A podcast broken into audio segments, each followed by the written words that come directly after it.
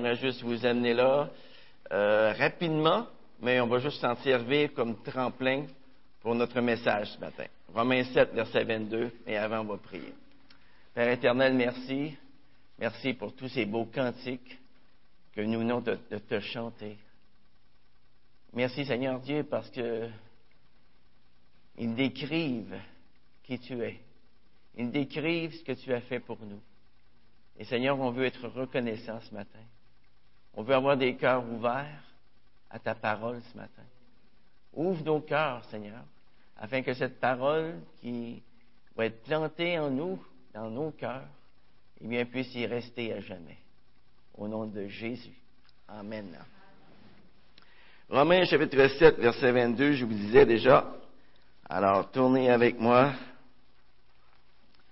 Romains 7, verset 22, qui dit, Car je prends plaisir à la loi de Dieu. Où? Dans mon fort intérieur. Mais je vois dans mes membres une autre loi qui lutte contre la loi de mon intelligence et qui me rend captif de la loi du péché qui est dans mes membres.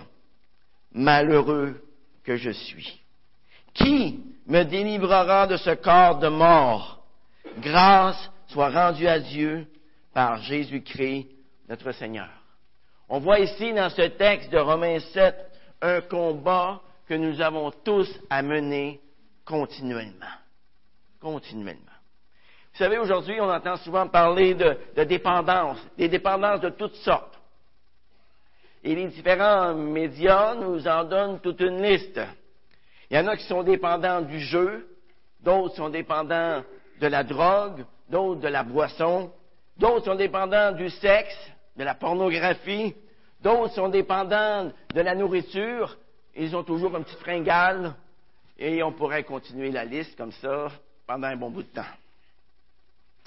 Mais il y a un esclavage dont on n'entend pas beaucoup parler aujourd'hui. Et je crois que pour la plupart d'entre nous, nous sommes pris dans cet esclavage. C'est une dépendance qui peut facilement affaiblir notre capacité de servir Jésus-Christ de façon adéquate. Est-ce que vous savez de quel esclavage je suis en train de vous parler? Si vous avez lu votre petit, euh, petit pamphlet qu'on vous a remis, eh bien, c'était libéré de ma propre importance. Alors, l'esclavage dont je vais vous parler ce matin, c'est d'être esclave de ma propre importance. Je crois qu'aucun d'entre nous n'est à l'abri d'être esclave de sa propre importance. Et cela, quel que soit le, le, ministère que nous exerçons dans l'Église, quelle que soit notre réputation, quel que soit notre statut social. Par exemple, pourquoi sommes-nous autant sur la défensive? Lorsqu'avec amour, quelqu'un nous apporte une critique constructive? Pourquoi ne sommes-nous pas prêts à dire Oh merci mon frère, merci beaucoup pour ta critique.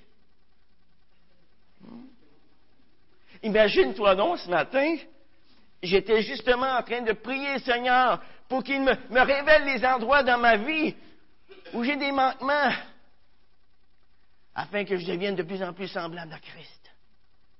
Et là, wow, quelle bénédiction, quelle joie envahit mon cœur présentement. Wow! Le Seigneur se sert de toi, mon ami. Il se sert de toi. Tu es un ange du ciel pour moi. Merci infiniment pour ta critique, mon frère. Merci infiniment pour ta critique, mon frère. Pourquoi est-ce que nous ne faisons pas cela? Tout simplement parce que la critique est quelque chose qui attaque notre propre importance. Pourquoi est-ce que les gens deviennent amers lorsqu'ils font face à des réalités de la vie qui ne peuvent pas changer? Par exemple, pourquoi est-ce qu'il y en a qui en veulent à Dieu à cause de leur grandeur,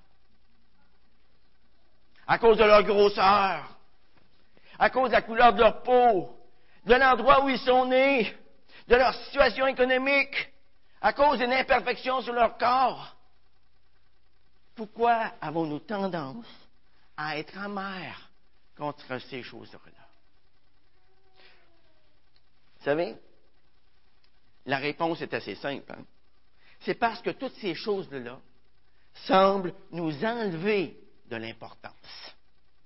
Et en Amérique du Nord, nous vivons dans une société qui attise cet esclavage à notre propre importance.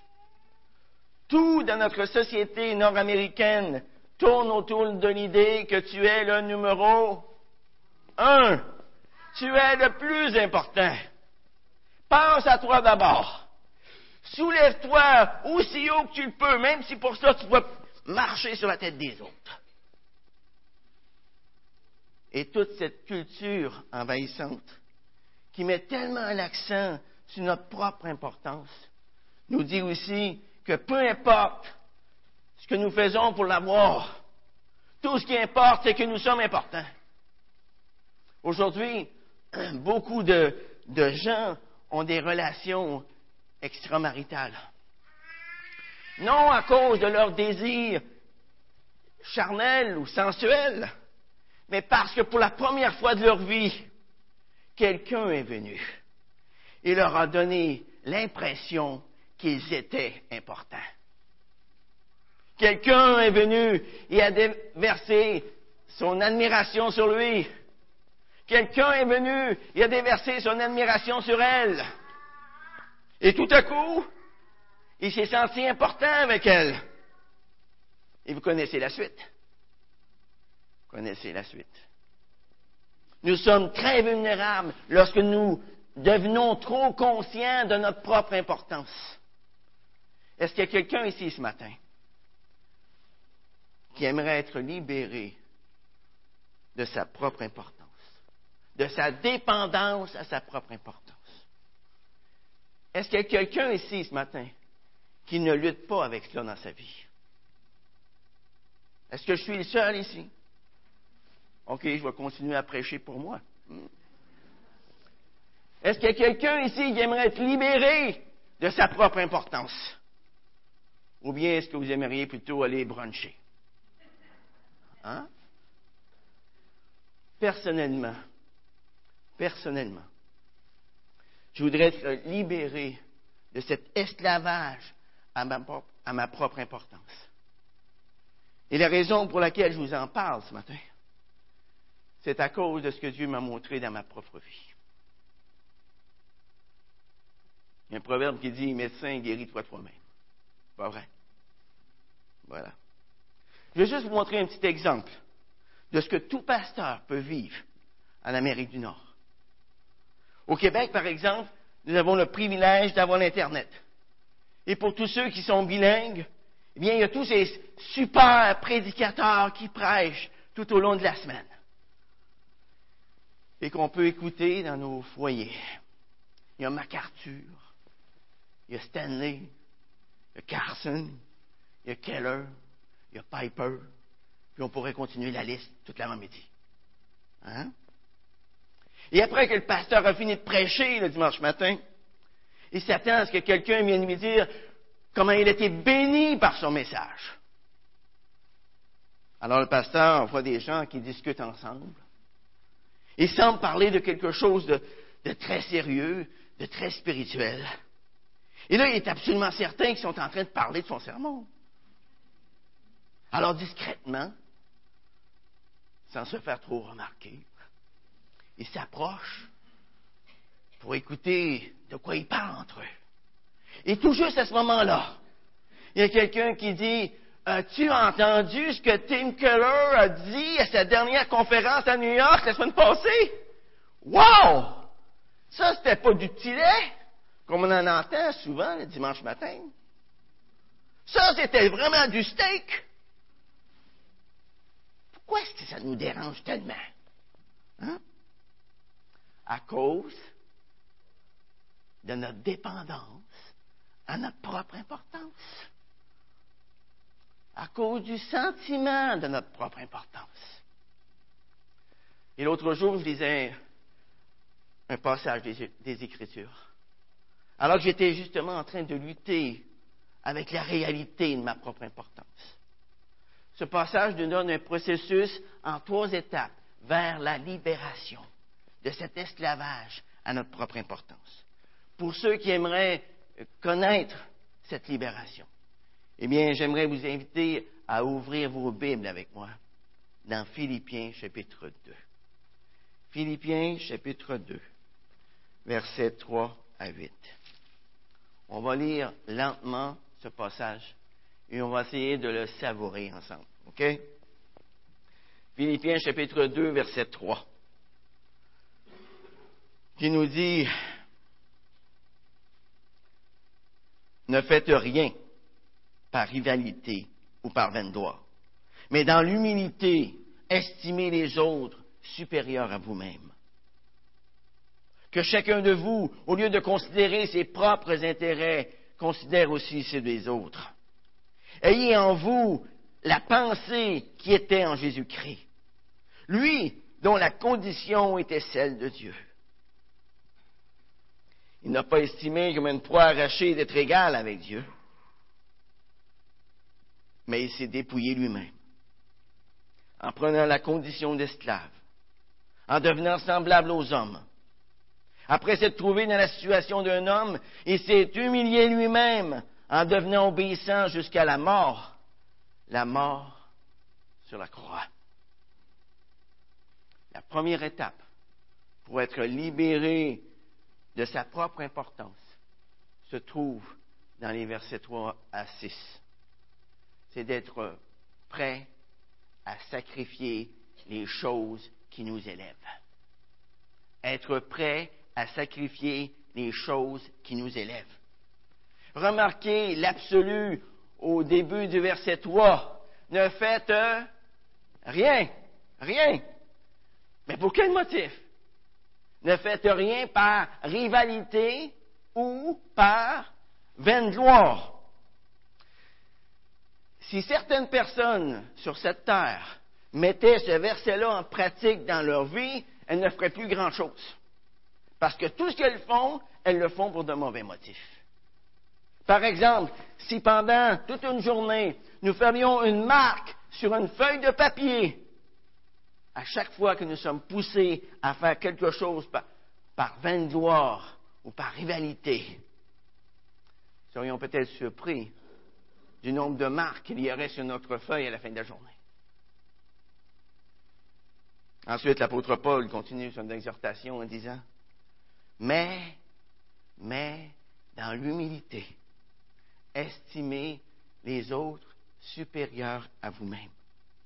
Que chacun de vous, au lieu de considérer ses propres intérêts, considère aussi ceux des autres.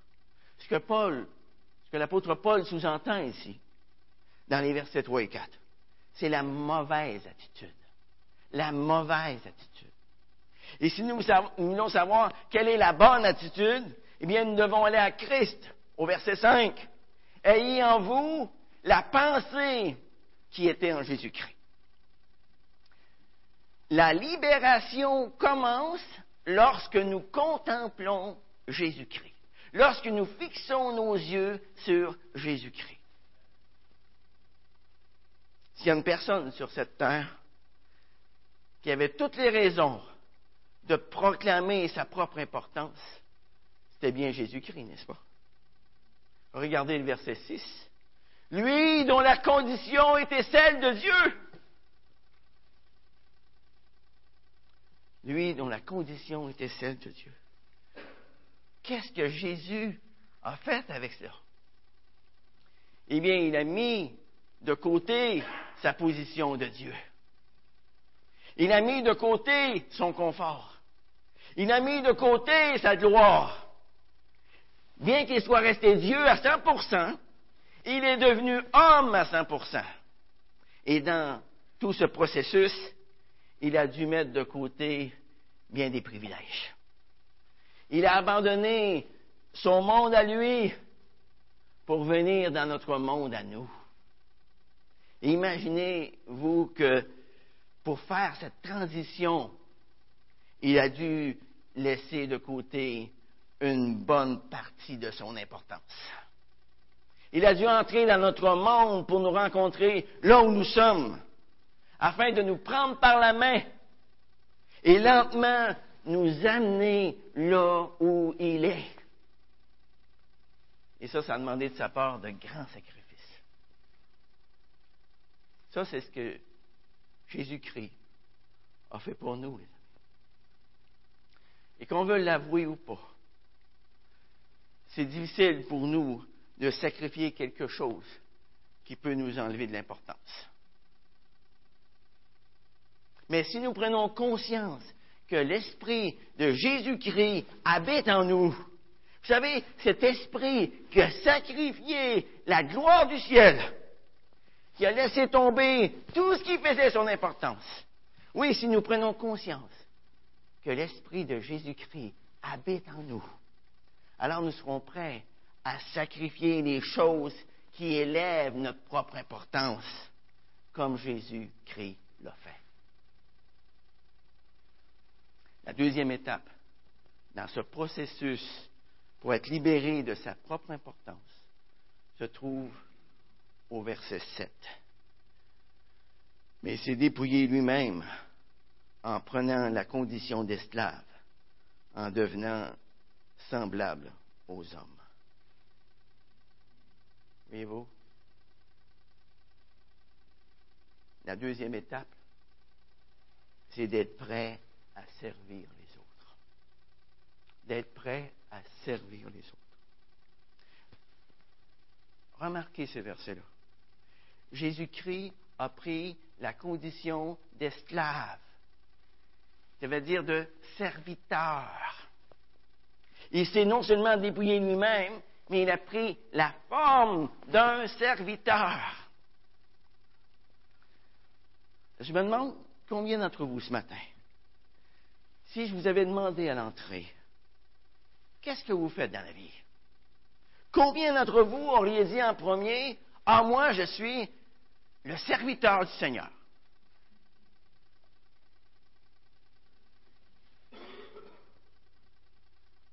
Pourtant, quand on lit le Nouveau Testament, on voit que l'identité première du peuple de Dieu, c'est qu'ils sont des serviteurs de Dieu.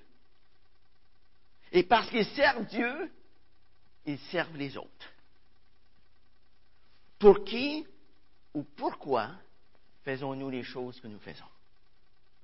Qui voulons-nous servir lorsqu'on exerce un ministère dans l'Église? Vous savez, il y a quelque chose dans l'idée d'être un serviteur qui ne marche pas du tout avec l'idée de notre propre importance.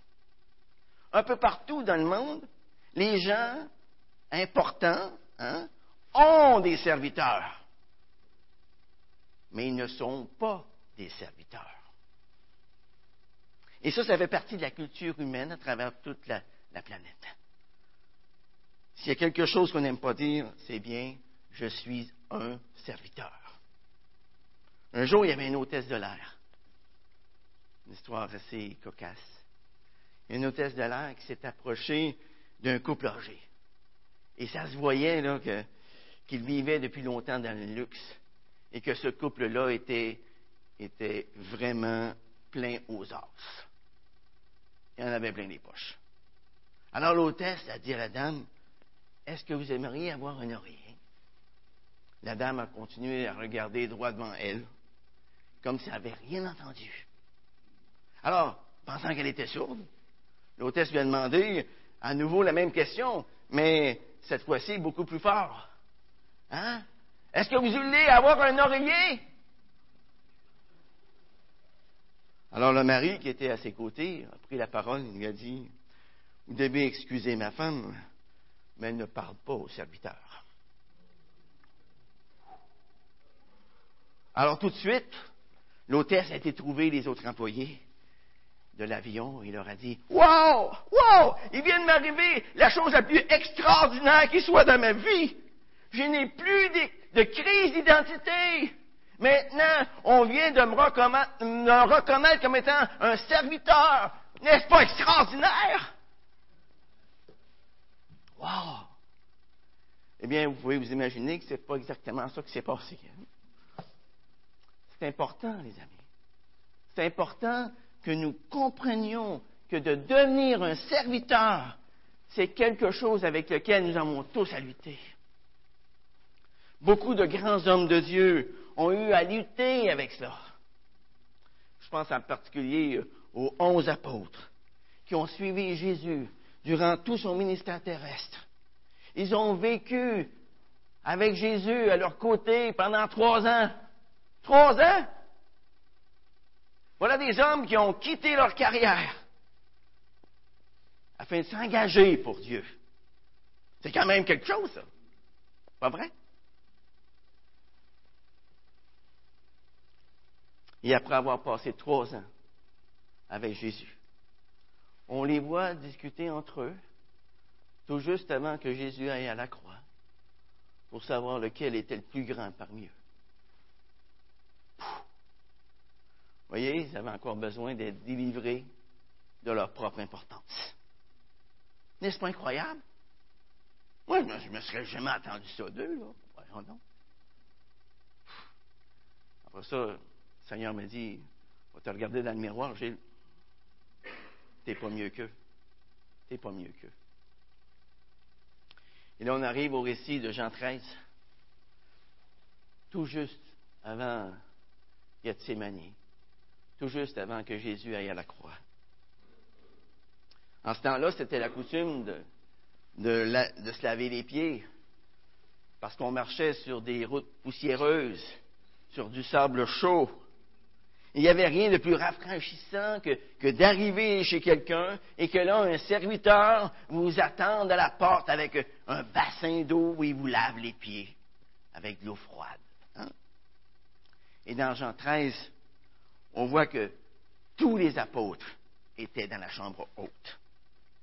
Et il, semble qu'il n'y ait pas eu parmi les douze apôtres un serviteur qui était disposé à laver les pieds des autres. Et là, Jésus se lève. Jésus se lève. Il s'attache une serviette à la taille, comme un serviteur. Et il leur lave à chacun leur Jésus-Christ. C'est lui qui avait la position la plus élevée de l'univers. Et il a utilisé sa position pour servir. Ensuite, Jésus a dit, vous devez être comme moi. Vous devez être comme moi. Vous devez toujours vous traiter les uns les autres comme moi je vous ai traité. Comme vous le voyez, quelle que soit la position que nous avons dans ce monde, ça ne nous exempte pas de servir.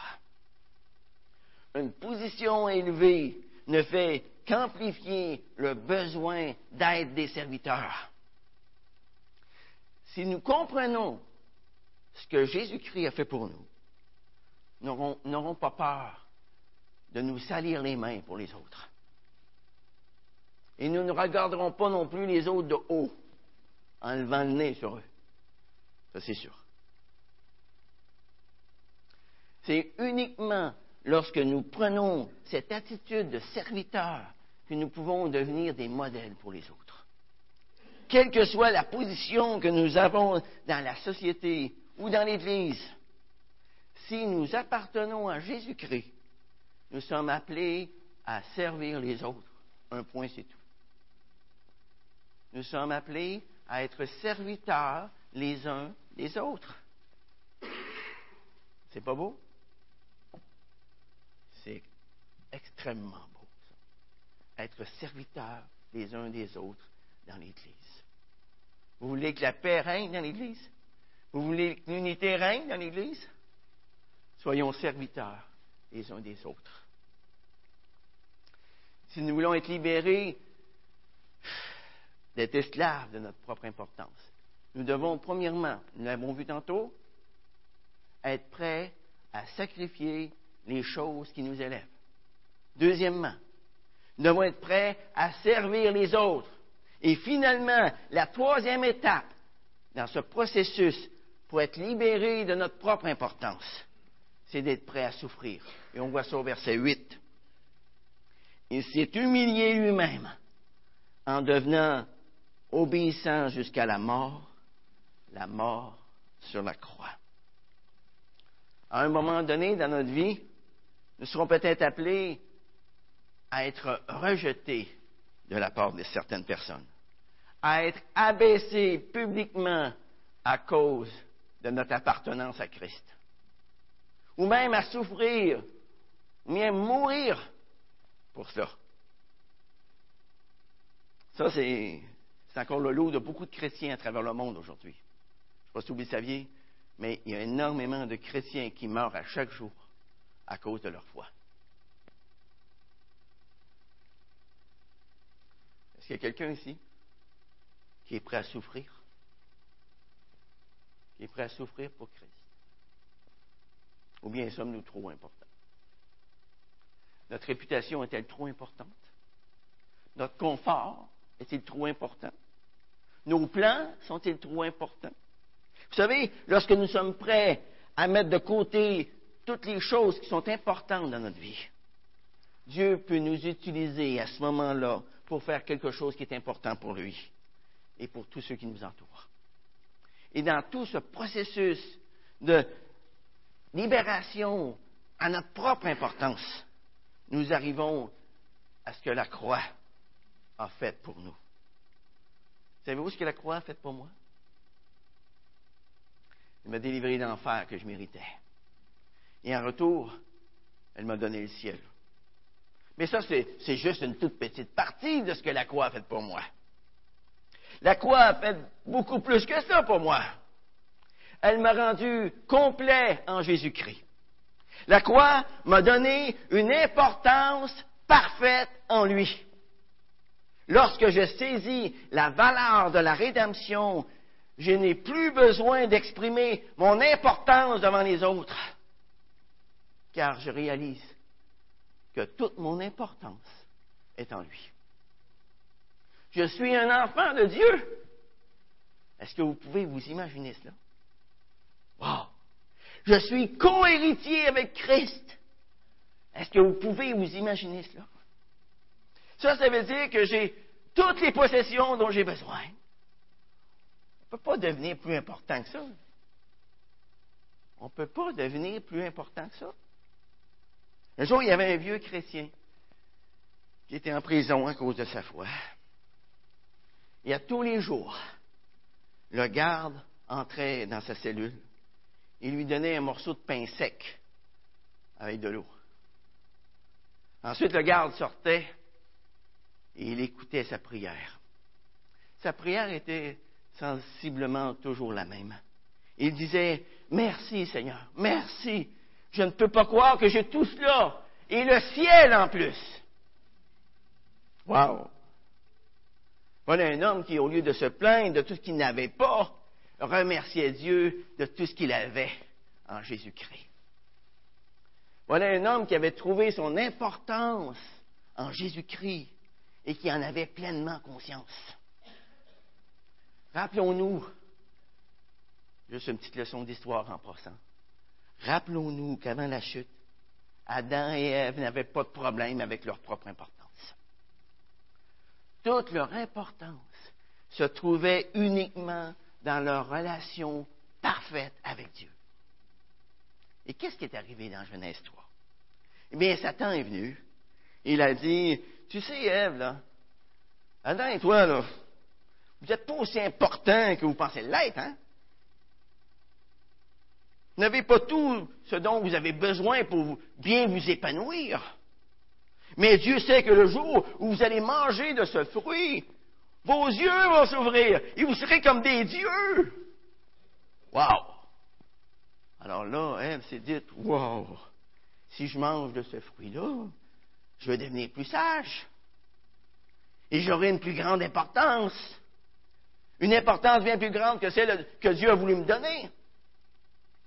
Et ça, c'est le piège dans lequel Adam et Ève sont tombés.